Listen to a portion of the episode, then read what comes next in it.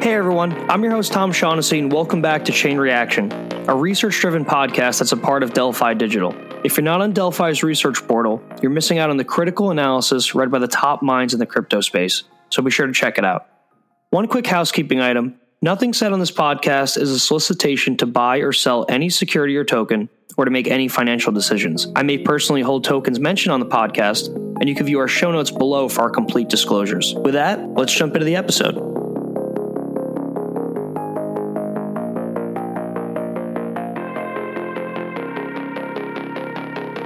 Hey everyone, welcome back to the podcast. Today I have an interesting episode. I have on Dean Tribble, who's the C E O of Agoric, and I have Zaki, who everybody knows from Tendermint and uh, Cosmos. How's it going, guys? It's going great. So Dean, let's start with you. Um, what's your quick background and what's the overview of Agoric? And then I'll pose the same question to uh, Zaki. Sure. Uh, my quick background is I've been doing large-scale, secure, distributed systems for three decades or more.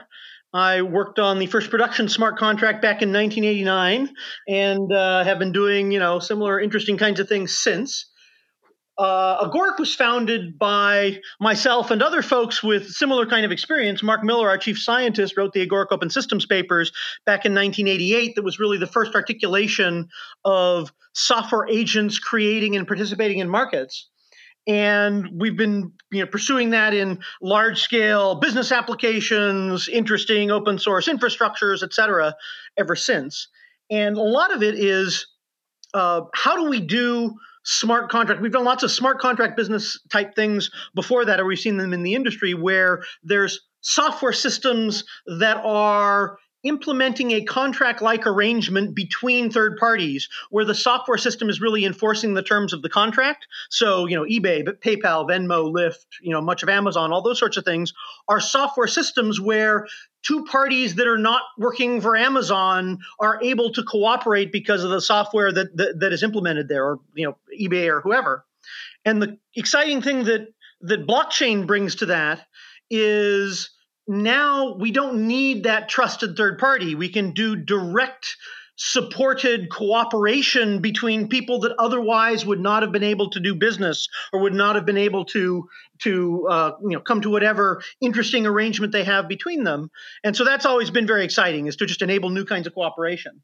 And so Agoric set out to enable smart contracts using this high-integrity intermediary of blockchain for the mainstream broad economy. So it's a security model people can understand in a programming language that twenty million people already know how to program, JavaScript, secure JavaScript, and um, on a uh, on leveraging as much existing interesting blockchain technology as we can. So our first uh, testnet and our, our uh, mainnet will be on Tendermint uh, using Cosmos, and we will be branching out from there to run on multiple other underlying uh, infrastructures to provide a uniform or a, a a broad library and services layer for the you know upcoming mainstream crypto economy. It's awesome, a lot going on. I appreciate that. And Zaki, what about yourself and Tendermint? So I've been involved in some sense with the. Uh, with Tendermint and its founders, um, really since the beginning of the company. Um, so I used to make um, sort of uh, uh, like life science devices. Um, so I used to do things like program F P G As and lasers and integrate optics with biology. And like that was used to be like what I do.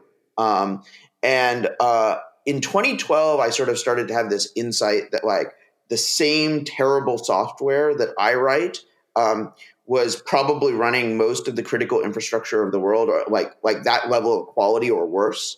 Um, and so I kind of I, I kind of pivoted from that, and I got really interested in um, security, formal verification, cryptography, distributed systems, because all of these are like where in a world that is built on badly made software. These are the this is the toolkit for for building a more sustainable world um, uh, and a more secure world on top of it. So um, got interested in like privacy and cryptography, started a civil liberties organization in twenty thirteen. Through the civil liberties organization, I met a bunch of people in San Francisco who were working on things like Bitcoin Core and the Signal Secure Instant Messenger uh, and Tor. I got involved in that scene. I got, um, I sort of um, started, move, uh, I started an enterprise blockchain company in twenty fourteen. Um, there used to be a, a mailing list um, called Crypto Economicon um, that like people like Vlad and Vitalik and Nick Szabo on. It was like the equivalent of the Telegram, what, what private Telegram groups are today. That was what it was uh, back in twenty fourteen.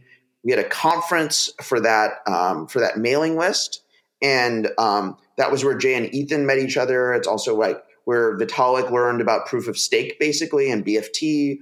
Um, it's where Vlad's learned about proof of stake. Like it's all like this is it's kind of embedded in the origin story of the whole current crypto scene. Um, so I've been kind of around for the for from the earliest days of of sort of the modern thrust of. Of, uh, of blockchain and cryptocurrency. Um, in uh, so in as as sort of the as as Cosmos, you know, and I was around for the inception of Cosmos.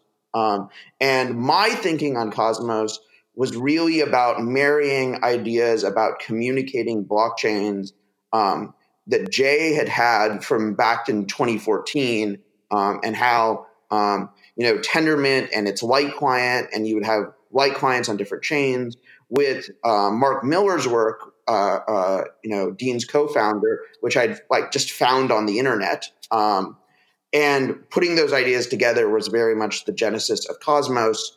Uh, and as we've kind of grown the whole space, I've gotten more and more involved in Tendermint and just like the, you know, the scaling and operating of the organization. Uh, but I'm very excited to see I B C come to market. And I'm also like genuinely, you know, humbled and uh, uh, by the opportunity to work with people like Dean and Mark. I also am, like really think we're opening up uh, a set of sort of new innovations uh, through the collaboration with between Tendermint, the Cosmos community, and, and Agoric that will sort of get cryptocurrencies to kind of the next level.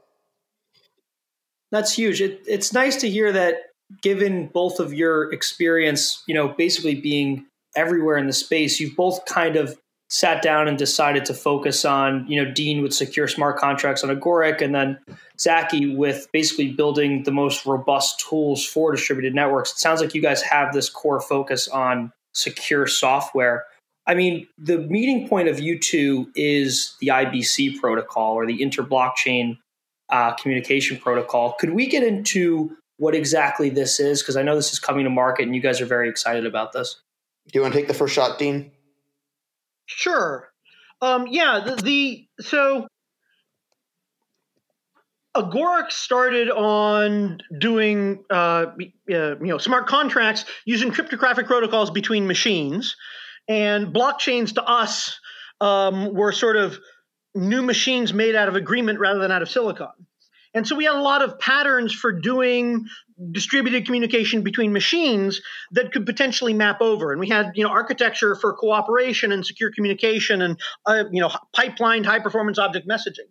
But what we did not have was, great, how do you make a machine built out of agreement, a blockchain, um, send a message to something else, because because chains can't send messages. They can only sort of write in their in their log, write in their diary, and then there are patterns to have what, what are called relayers look at that and go, oh, it's a message for me. I guess I'd better send it. Right? And the um, uh, the the the the Tendermint team and and Inter, Interchain Foundation and and the general Cosmos folk, they abstracted and worked out how to Uh, enable that cooperation between chains, the whole watching the other guy's uh, sequence of proofs, watching the the blocks, identifying messages that are coming out, relaying them correctly, having being able to relay proofs from, from one kind of chain to another kind of chain, and so forth. So there's sort of unnatural marriage that enabled our way of thinking about distributed stuff to operate across different kinds of chains um, and do and do so reliably. So that was that was sort of the the we were excited to encounter the people who had worked through that set of abstractions that, that you know, the, the, of, of how people had worked this out on multiple different uh, um, blockchain infrastructures, multiple different consensus algorithms.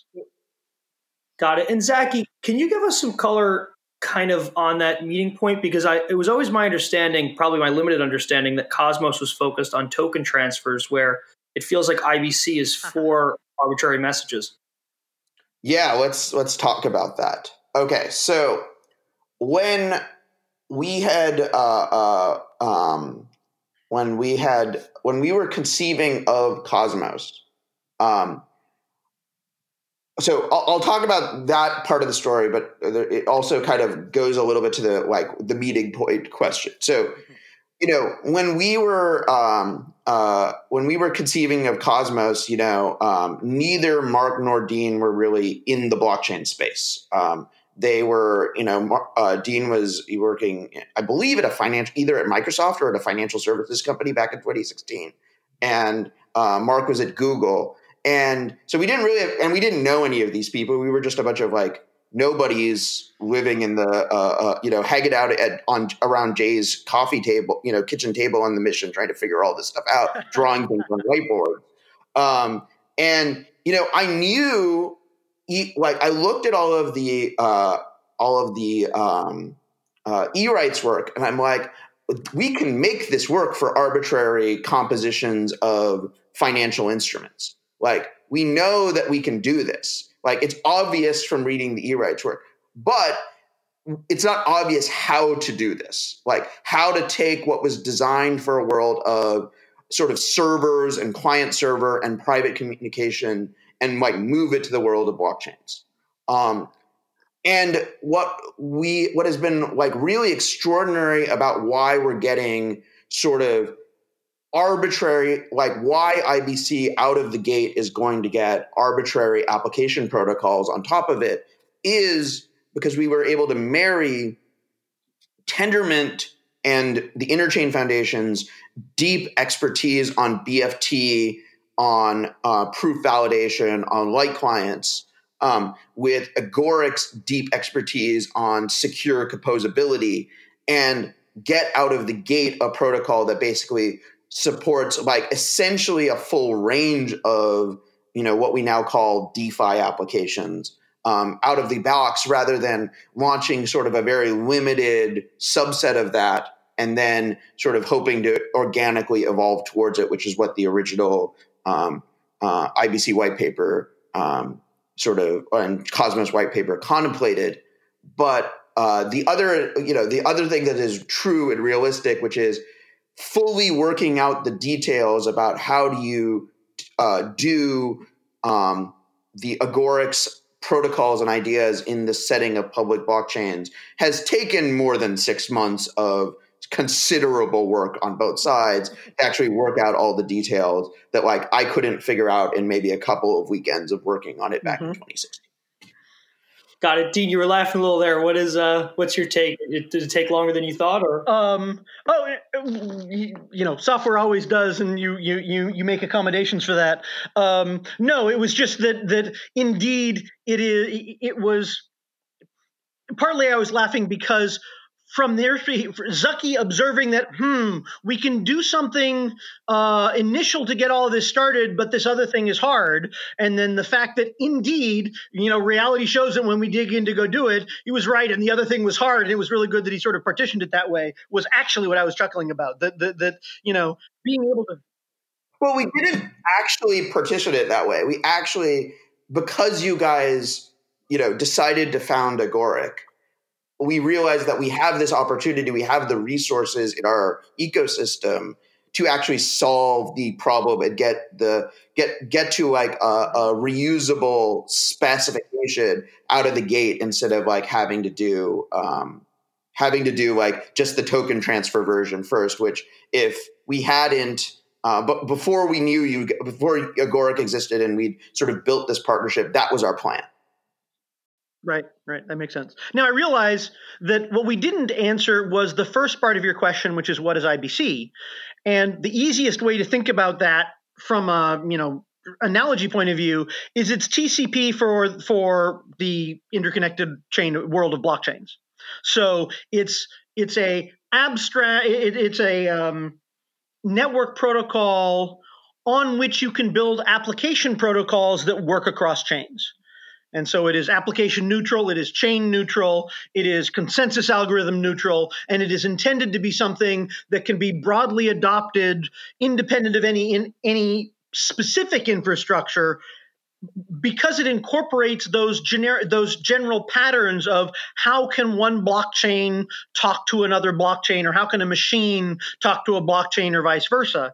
And by abstracting out those patterns, it becomes something that that more people can leverage in more situations, and you can layer above that application protocols. The simplest one, as you describe, being um, moving tokens back and forth. But you know, moving non-fungible tokens is harder still. Moving application abstractions like proof of location, or being able to extend uh, over the network the right to present evidence of slashing, or the control of an account on another chain. All of those start to be more and more interesting application level protocols that you can now specify independent of the of of the exact logistics of shuttling messages back and forth and proving to to chain A that chain B really did mean to to to to send this packet.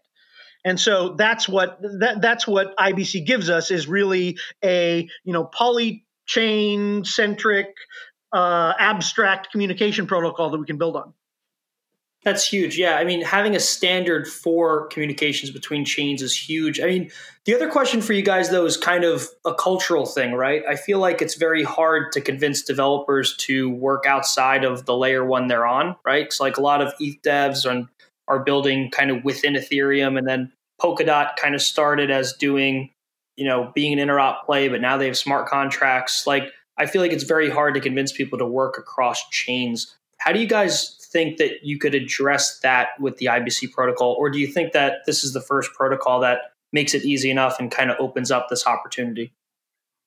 So I would say that, you know, in general, um, anything... Uh, well, w- let's like look at the hypotheses that we started out with on um, on on Cosmos and how they've been validated over time. I can do this like in like you know three minutes.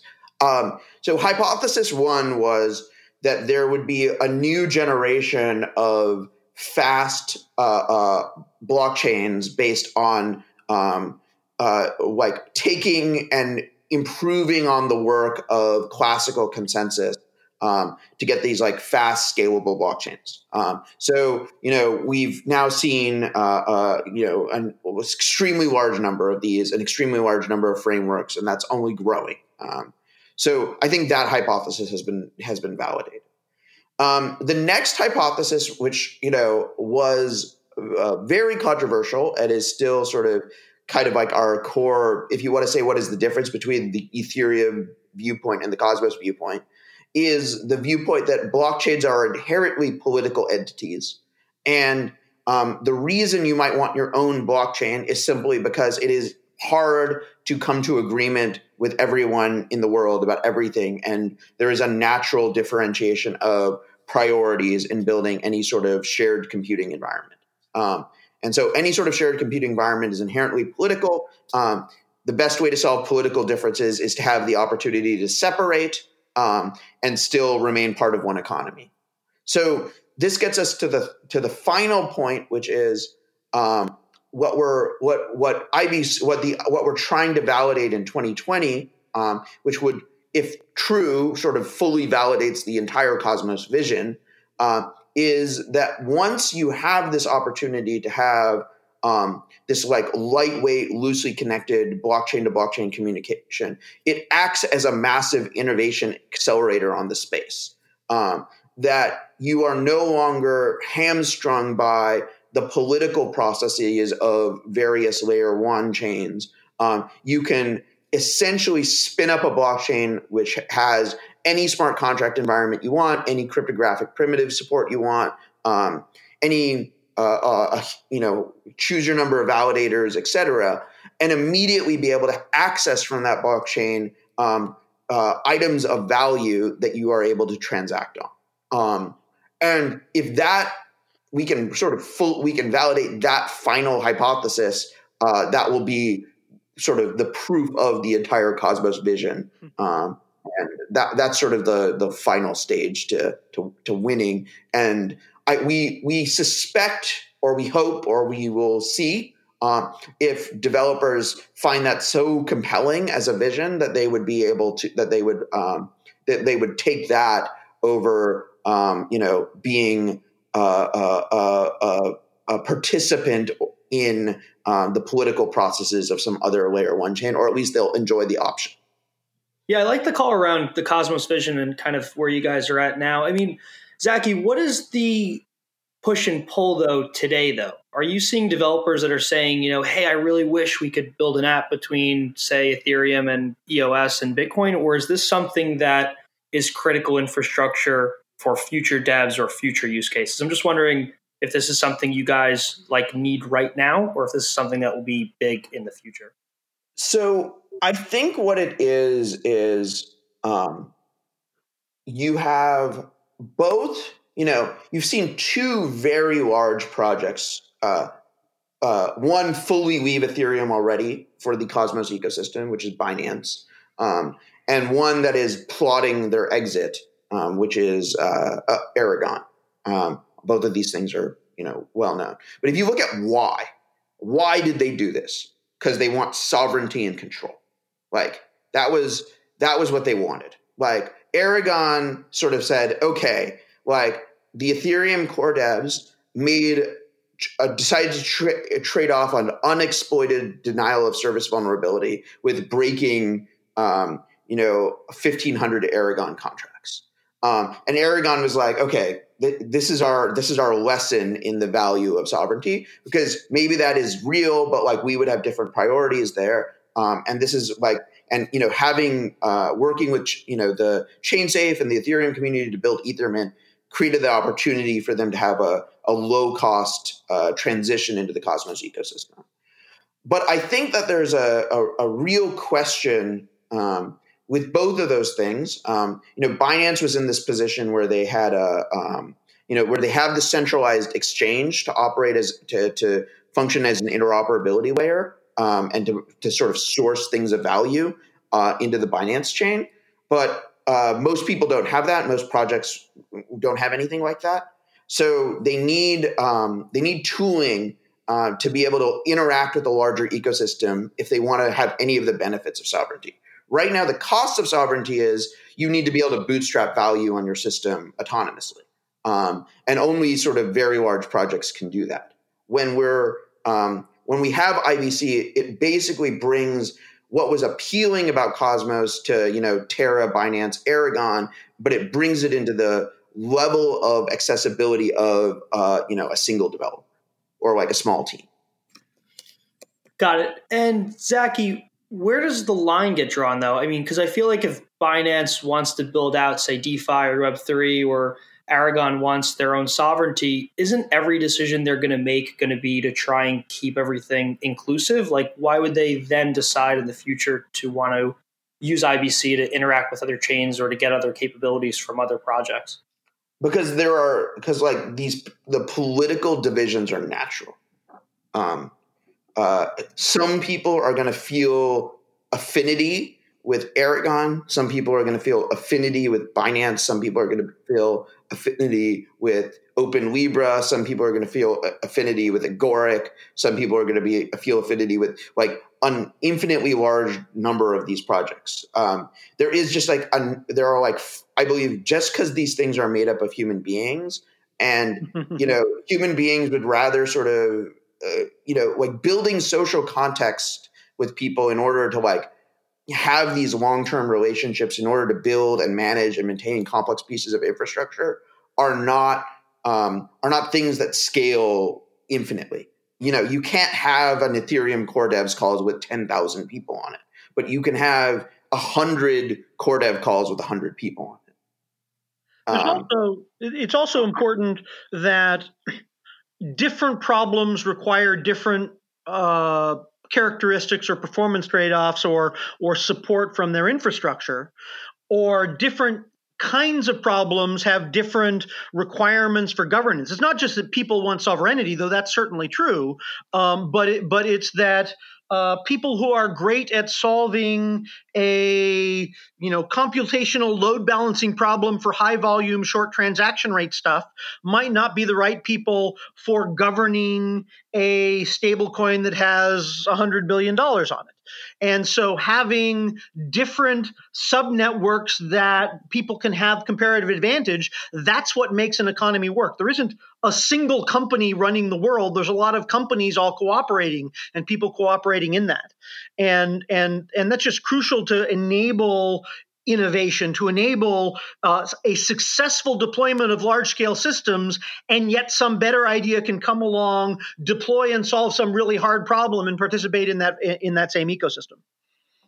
No, that, that's fair enough. And Dean and Zaki, what's the status of I B C, just so I know, so I could frame the, the end of the conversation, the second half?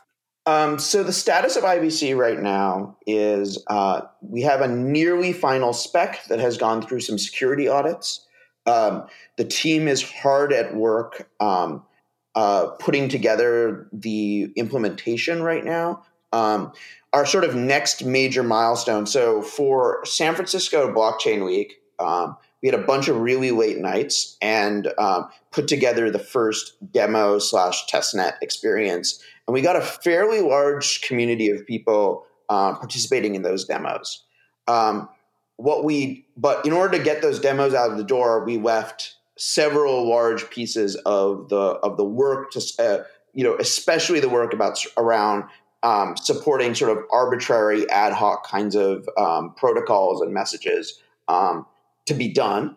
Um, we're in, we're we're sort of going through this period of intense focus on getting those out, and once those out, then we have another demo um, that will work, and hope we're expecting that demo to form the basis of what we're calling Game of Zones, which will be an incentivized testnet um, inspired by and like along the lines of what we did um, into earlier in twenty nineteen with Game of uh, Game of Stakes.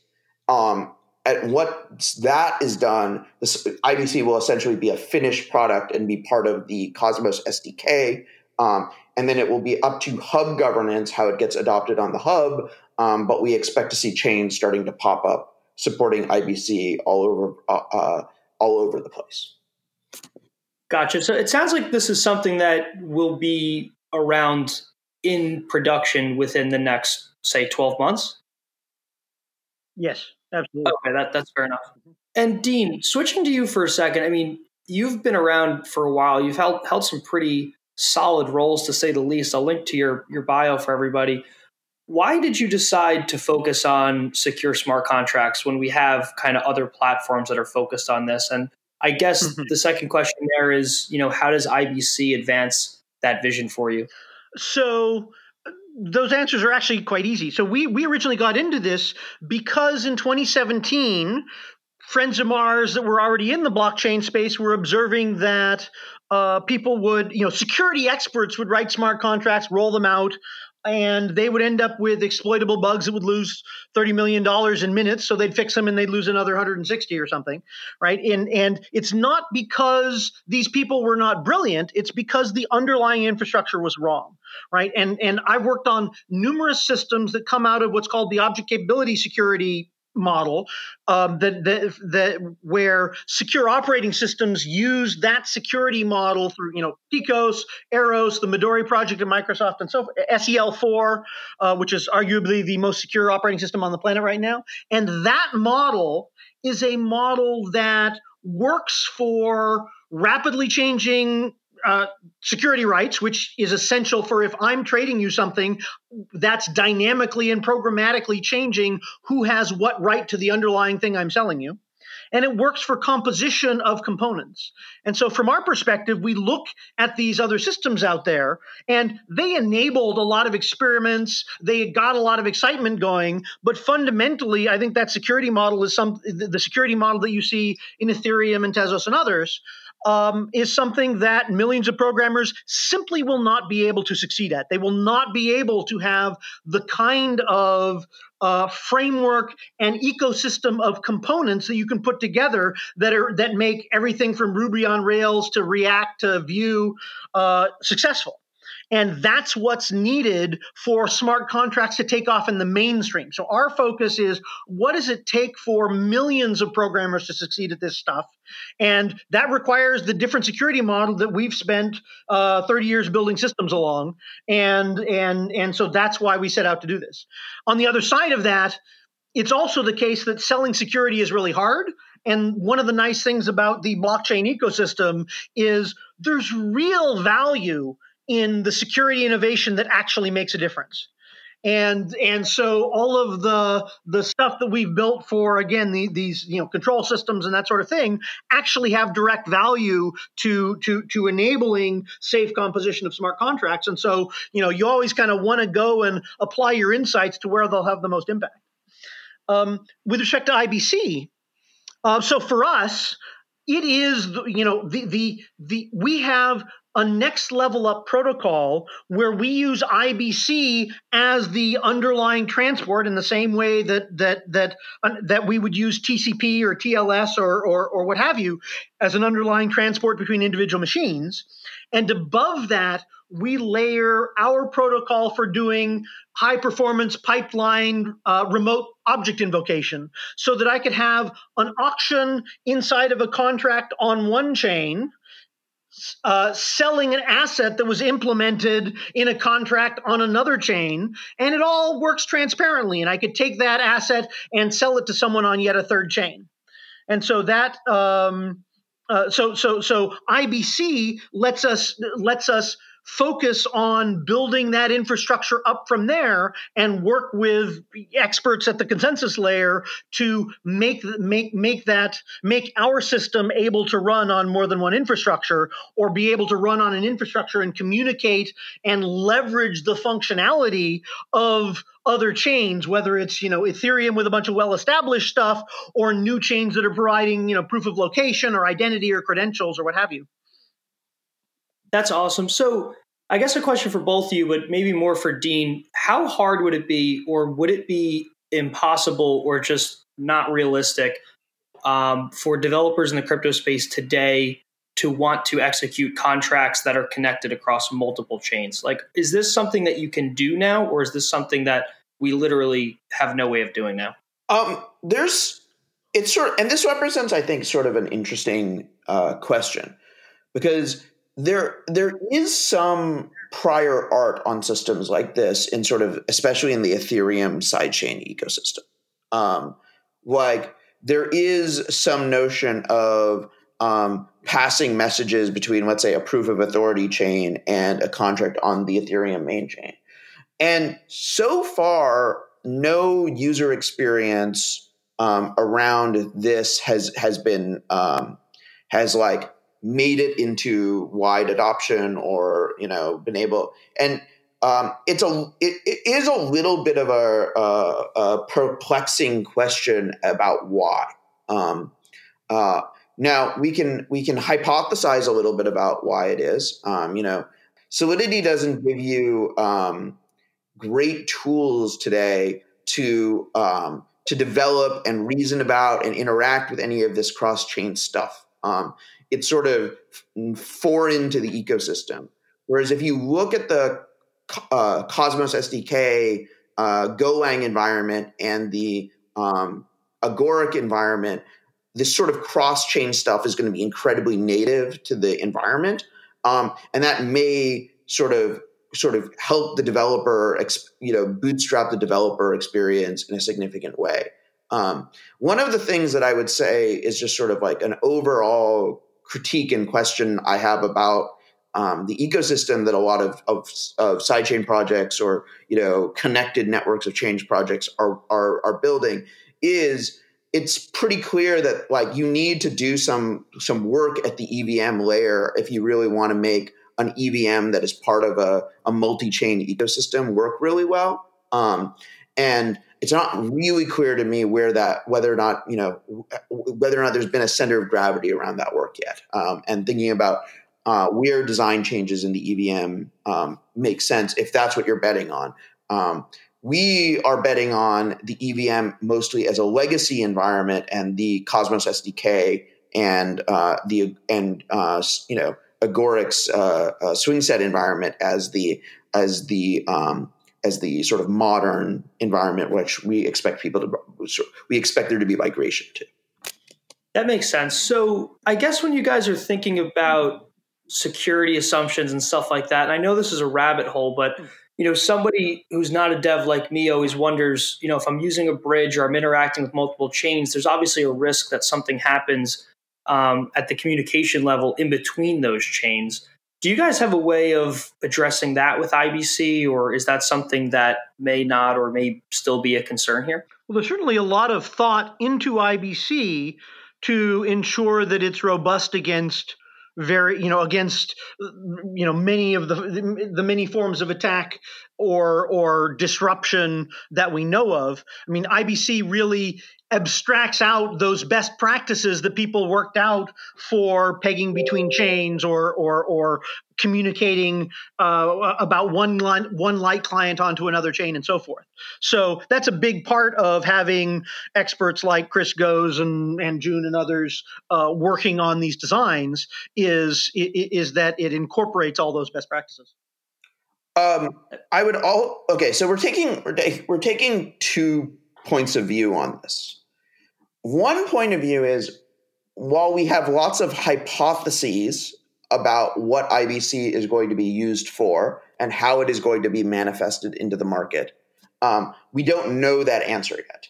Um, so we've somewhat taken the advantage, the point of view that some of these things um, need to be deferred um, to uh, an environment where we simply know more about what people want to use I B C for and what that where there is product market fit.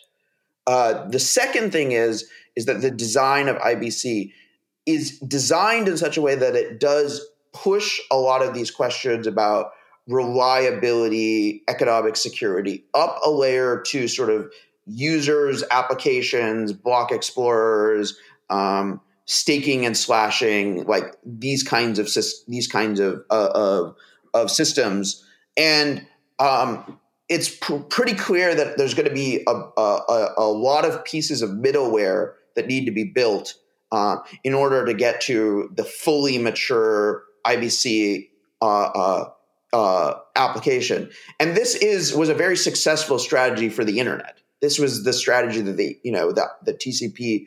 Uh, uh, we didn't say, oh, like we're going to build T C P I P and this will be the full uh, answer, and people will just like build you know giant world-spanning applications just like right on top of this raw T C P layer.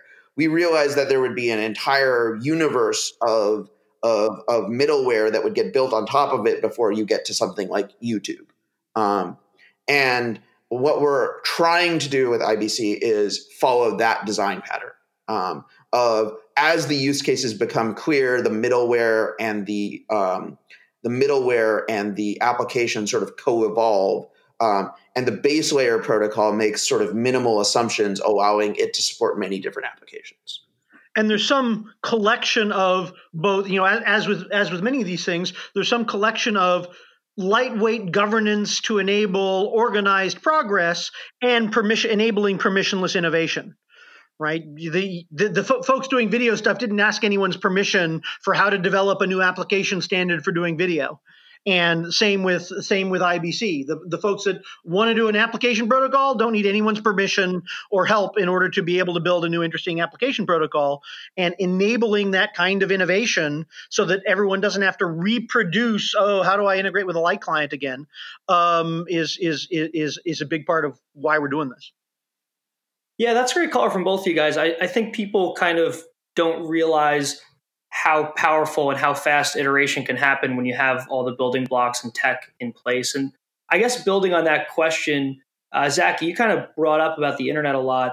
You know, let's say we're a year from now. I'm just trying to judge how fast something like I B C can help grow the crypto space, right? Because you spend years building something But then once it's live, it can really spur a lot of interest and a lot of dev activity. Do you think that I B C has the potential to do that out of the gate, or do you think that it will be a moving target as all this middleware has to be built out? My honest answer to this question is I don't know. Um, and we have we have a lot of initial experimentation planned out um, from the Tendermint team um, that we're going to start talking about more in twenty twenty. Um, the um, the uh, um, the so that's one piece. The second piece is that the um, that the, uh, the the the second piece is that we don't the the second piece that we like don't really know the answer. Or one of the things I think a lot about is one of the missing pieces of the whole ecosystem that we're operating in is like the missing piece of sort of the standard library of economic primitives um, that a developer needs to know. Um, like I think one of the biggest challenges a developer faces right now is um, that the game theory and economic design of things like auctions, market makers, bonding curves, all of that stuff is a fairly complicated strategy involving a great deal of knowledge and analysis. And it's not like a developer who wants to build an application can easily just grab um, a, a market maker, et cetera. Um, and especially in like a cross-chain environment, or if they want to be able to customize it in some small ways, but like leave the overall structure, or they want to share liquidity in like a very interesting way.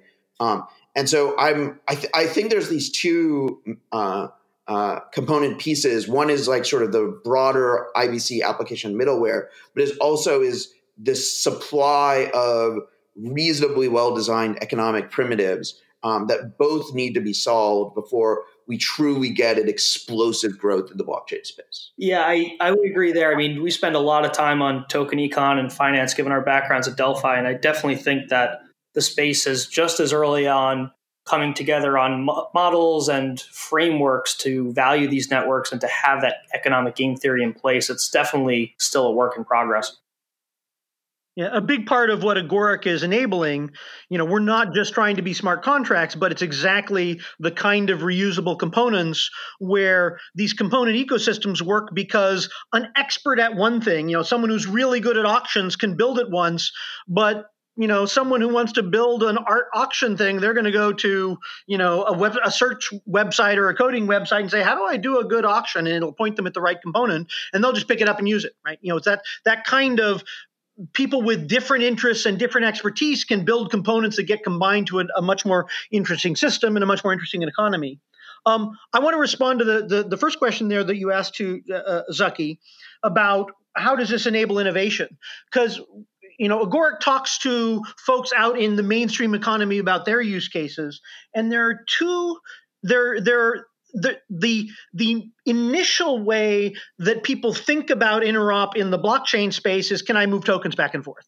And being able to move tokens back and forth is hugely valuable. More generally, being able to move value back and forth is hugely valuable. But the other two kinds of innovation are something that the mere existence of I B C is already is already able to unlock for people, and it has to do with their decision of what they're going to do next. So if I'm building a chain that adds a specific kind of functionality, that chain by itself or that functionality by itself that might need chain infrastructure is only marginally interesting, because if I can't do smart contracts on it, then I can't do smart, interesting location proofs, or I can't do, you know, I can do some interesting credentialing stuff, but I can't bring it over to some application that's doing fancy insurance, you know, fancy insurance underwriting of, of, of, of freight delivery or whatever.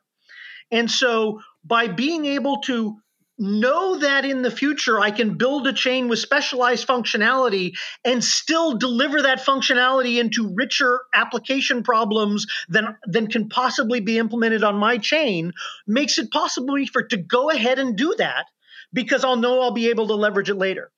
Similarly, Um, we've talked to enterprises where they're going, well, you know, we want to start as a, out as a private chain, but we know that's not what blockchain is about. We know it's about being able to connect with other people. So we're torn as to how to go about doing this.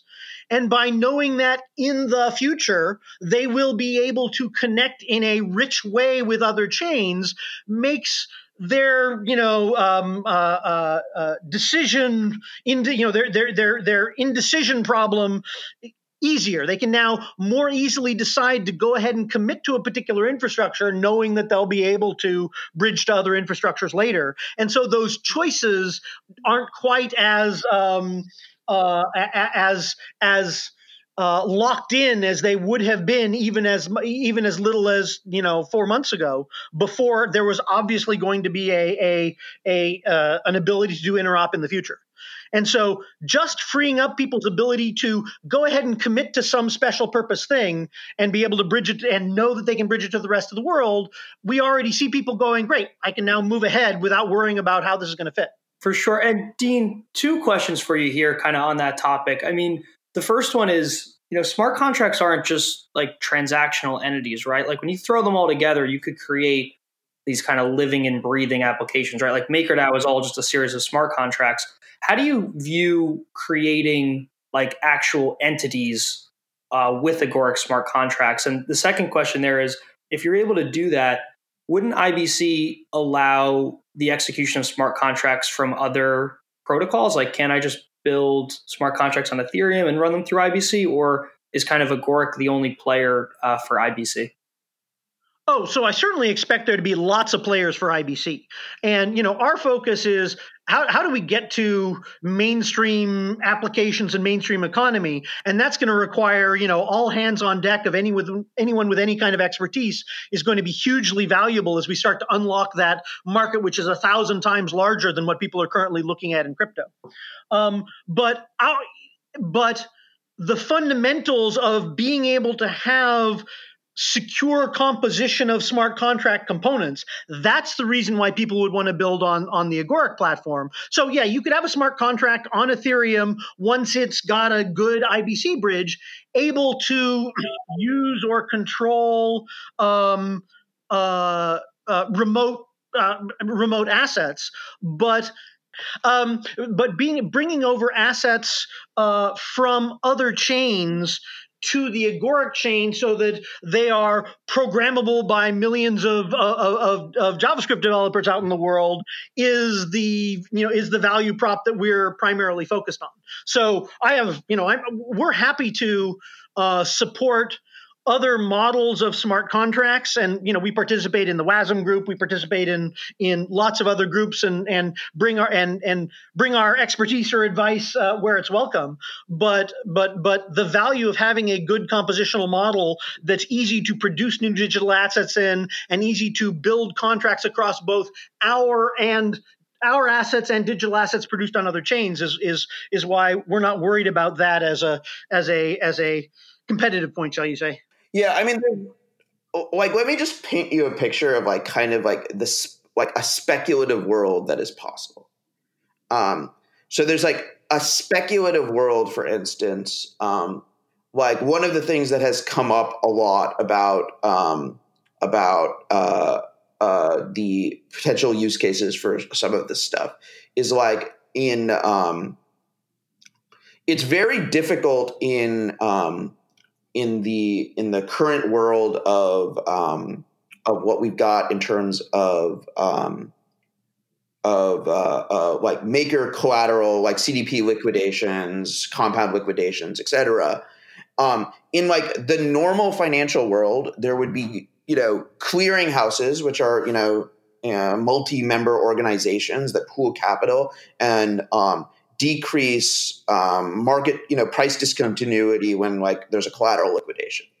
Um, but like building any of those things in a decentralized setting with multiple parties managing, um, managing, you know, uh, managing all of this risk, having like multi-party decision making about what we what we liquidate at what price uh, is really basically impossible to build in uh, into um, on the Ethereum ecosystem today. Um, in its current form, But in an environment where you have sort of multi-chain ecosystem, potentially you have opportunities for like things like private voting and private computation, um, using some of these technologies that get layered in um, by these multi-chain systems, um, it might be possible to have like a contract that's on the Ethereum blockchain, for instance, that's controlled by a network that's on top of Cosmos, where um, people are staking their votes locally on the chain, but like the the one of the re- assets they have to potentially purchase liquidations on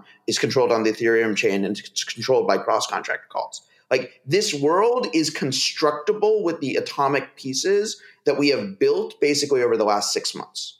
Um, like, all of those pieces exist. It is yet to be determined whether or not anyone will build and launch those pieces, but all those pieces now um, are are uh, are there, and it's really up to someone to go out and uh, uh, build something like that. And um, I think that that possibility exists. Um, you know, as we get further out in the future, though, you get something like, and I B C and Agoric is fully propagated, and more value lives in.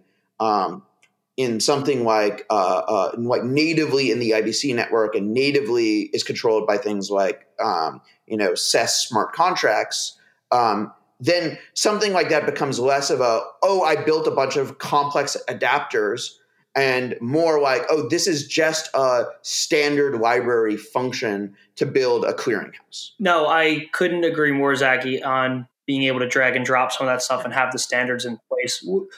I guess, Dean, you're kind of on the front lines of smart contracts and building and working with a lot of devs to build kind of things that'll automatically execute kind of in a decentralized way. Do you agree with Zaki that we are, you know, we're not even closer, or not that we're not even close, but we are pretty far away from having these applications in the wild? Or am I, I might be misunderstanding that part. Uh, my phrase for that sort of thing is closer now than ever before. Um, so yeah, we the the the smart contracts that are out there right now. Well, sorry, the smart contracts that are out there on the blockchain. Because remember, there's you know near on a trillion dollars of smart contracts that don't have you know that use a trusted central third party rather than this nice high integrity you know uh, um, uh, blockchain infrastructure. But most of them are really islands. Right? They, they, they, they, you know, yes, I'll, you know, for the next E R C twenty co- uh, contract, I'll copy an existing E R C twenty contract. But the notable ability of one contract to actually leverage another contract, they're very exciting and interesting because there's so little of that. And in real economies, there's a vast amount of that, such that it's actually such such that it's sort of unremarkable. And you know, and it's not because people don't want to do that; it's because in those existing infrastructures, it's really hard. And so, and so, you know, I think that once we're able to do that, it you know, it'll ramp up like you know any any other any other hockey stick. It could ramp up surprisingly quickly. But you know, but we've built all the pieces, and now we have to get them all in place and start showing people how, and then this kind of thing will take off. So it's you know, uh, it's a it's a small number of years before you see all of that growth. Not a large number, but it ain't there right now. No, that makes sense. And do you guys think that I B C could potentially interact with Bitcoin a lot more? Like, are developers going to be able to leverage I B C to actually build real applications using Bitcoin? Because I know obviously Lightning is great, but it really hasn't taken off like everybody thought it would yet. Um, what is your thoughts there with the interaction between I B C and Bitcoin? So I like what I imagine, here's what I imagine the future looks like. Um, you know, assuming as we get further out into the E two point oh uh, deployment cycle, there's going to be basically Bitcoin, which is going to be a, like a slow, limited functionality legacy blockchain. Um, and then there's going to be all with like, you know, many built, you know, hundreds of billions of dollars of value, if not more, um, in it. And then there's going to be this expanding network that speaks I B C um, as one of its protocols of fast blockchains. And then the question is, what is the interface layer between that? And what does it mean to be able to program Bitcoin in this network? Um, and I think the real question that is is sort of open right now is a little bit how much work is going to go into the um, how much is this going to be part of the um, how much of this is just going to happen through like sort of centralized custodial bridges um, So, you know, like Binance has put, you know, I think made like six thousand Bitcoin um, available on the Binance chain um, just by locking up, you know, segregating an account um, basically of the vast number of Bitcoin that they hold. Um, or is it going to go through decentralized peg zones like what uh, the cross-chain group and Nomic and like other people in our ecosystem are building?